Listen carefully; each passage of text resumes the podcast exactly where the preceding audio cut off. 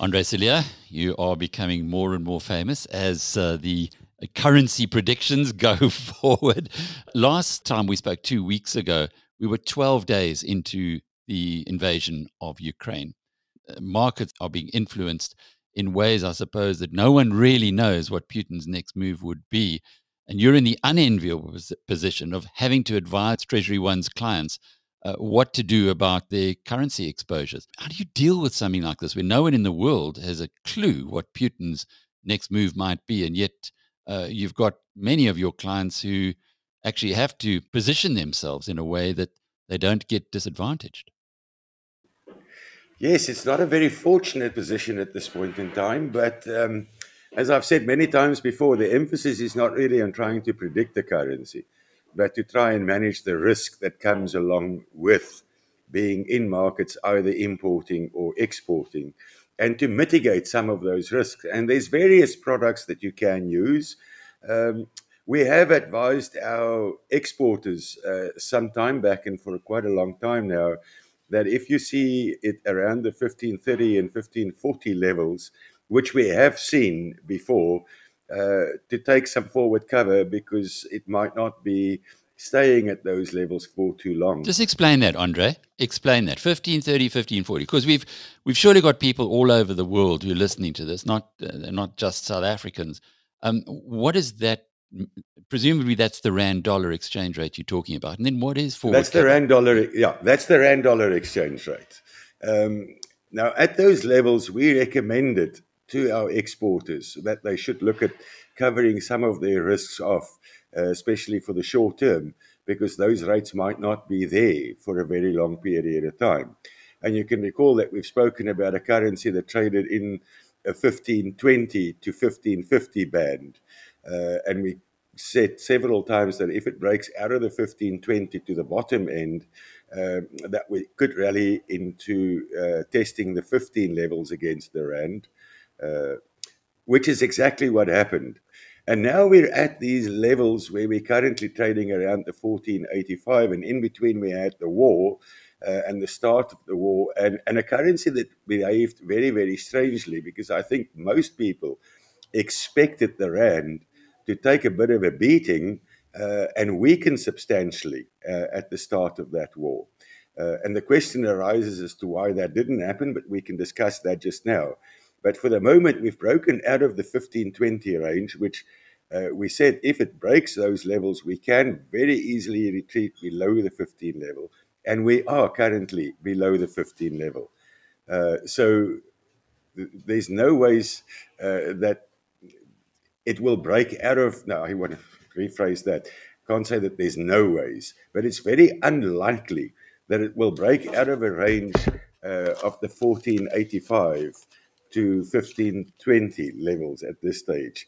Um, it seems to be fairly entrenched in those levels. We are we are getting closer to technical levels again where if it breaks lower, then we could even go down as low as 14 and a half. It's extraordinary stuff because, as you said just a moment ago, when the war began, the immediate uh, view would, of most people would have been well, emerging market currencies, we're going to come under pressure. It would be risk off for now. And this, the Rand being one of those currencies would actually have weakened. And as you've just explained, it's gone the other way. So tell us why. Okay, so if you look at the Rand and, and, and you're wondering why, then we have also seen a gold price reaching levels of 20, uh, 2070. Uh, we've had platinum up at $3,500, $3,600 an ounce. Uh, we've had palladium, uh, palladium up at the 3,600, platinum around the 1,300. Uh, it's since come down quite a bit, but at those levels, South Africa being a commodity country, we definitely got a bit of a right tick in, in that block.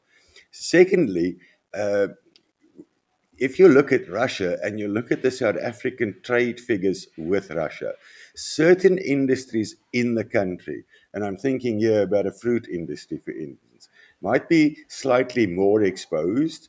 But if you look at the overall trade of South Africa with Russia, then our trade with Russia and the Ukraine are relatively small and they are not our biggest trading counterparts. So, in other words, in terms of sanctions, in terms of a flow of goods between the countries, uh, once again, we could get a little right tick in that block. Geographically, we sit at the southern tip of Africa, which is a bit far removed from uh, what happens in Europe. And if this escalates, uh, and we don't know whether it will escalate, hopefully it will not. But even if it escalates, being at the southern tip of Africa, geographically, we're a little rightic in that block again. Uh, and then, so with all those little rightics, and in terms of trade, in terms of imports, exports, uh, then also getting a right tick. Uh, that's why the rand actually performed better. Our yields are also still relatively high compared to other emerging market countries uh, and the first world countries. So you almost, for a change, can say that we're a slight safe haven at the southern tip of Africa. Uh, and hence the rand performed exceptionally well during this period. It is extraordinary, isn't it? I, um, you, you, all other logics would have explained, would have suggested it differently. But as you've as you've unpacked for us, there are specific reasons. Yes, and so we are uh, at the benefit side of what happens, uh, and and a stronger rand. And if you then look at uh, what I've just mentioned, a, a war playing out in Europe and you look at Europe's trade figures with Russia, for instance, Russia being a major trading counterpart of Europe with massive good flows, uh, they massively dependent on uh, oil and gas from Russia's side. And if you then look at the euro and the weakening of the euro, uh, and how strongly the rand's performing against the euro, that sort of underlines exactly what I've said uh, in, in, in the previous part. Uh, and now we've also, since last week, had an interest rate increase uh, in America. And last night we had the Federal Reserve uh, chairman uh, once again hinting that that 25 basis points might have been very, very conservative. And with a stubborn high inflation, they might very well look at a 50 basis point move at their next meeting, which places the euro further on the back foot and the dollar on the front foot. Andre, when we then have a look back at where we were two weeks ago, and in the past two weeks, as you've explained, the Rand has firmed, it has got stronger. How then are we to interpret what might happen going forward? Well, it's very difficult to interpret what what goes forward. Uh, we are seeing that the oil price is performing uh, badly again, and if I say badly, good for oil and for uh, oil drillers, uh, bad for consumers. Um, so if you look at that, just that there, but I think the reason for that is Europe uh, saying that they might place an embargo on the oil, uh, and there could be a further shortage of oil then, uh, because nobody else can import oil out of Russia. But this going forward, we have to see how close we get to talks between the Ukraine and Russia, because that will definitely uh, impact what goes forward and how things gel out forward. But for the moment, I do not foresee that the RAND uh, will suddenly weaken uh, and go above the 1510, 1520 level. We will remain within these ranges, and we have to watch the 1480 uh, level quite closely. If that breaks below, uh, out of that range below 1480, then we could go into a range of 1450 to 1490 uh, for quite a period. So at the moment, the risk for me is to a stronger rand at the moment and not really a weaker rand. Uh, that, and that's how I would map out the road forward. Uh, rather look at a stronger currency than a weaker currency. Your clients, are you suggesting that they don't take out insurance against a weakening of the rand right now? Well, I wouldn't take out uh, cover in terms of expecting a massive weakening of the currency.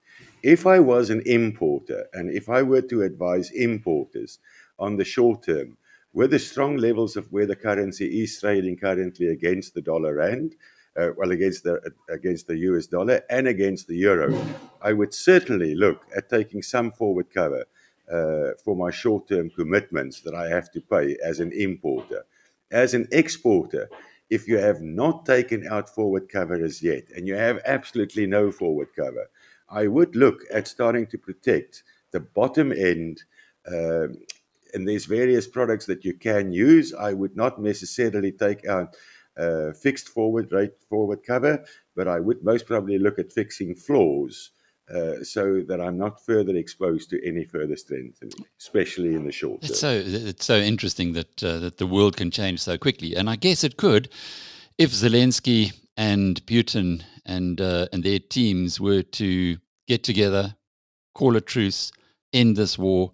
What would the immediate impact of that be on the rand, if any? Well, I think the immediate impact of that would most probably be slightly negative towards the rand because we could then see that commodities uh, decline in price quite a bit.